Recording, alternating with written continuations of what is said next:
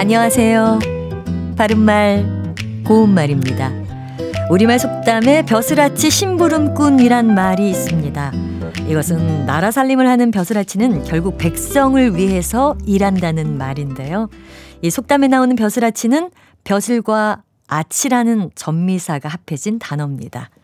전미사 아치는 몇몇 명사 뒤에 붙어서 그 일에 종사하는 사람의 뜻을 더해주는데요. 벼슬아치 외에도 동양하러 다니는 사람을 뜻하는 동양아치 같은 표현도 있습니다. 동양아치가 들어간 속담 동양아치 쪽박 깨진 셈은 먹고 사는 데 쓰는 유일한 기술이나 연장이 못 쓰게 된 것을 비유적으로 이르는 말입니다. 그리고 물건을 파는 사람들을 가리켜서 장사 아치라고 부르는 것을 들어보신 적 있으신가요? 일반적으로 장사하는 사람을 낮잡아서 장사 아치 또는 장사치라고 하는데 맞는 표현은 장사치입니다.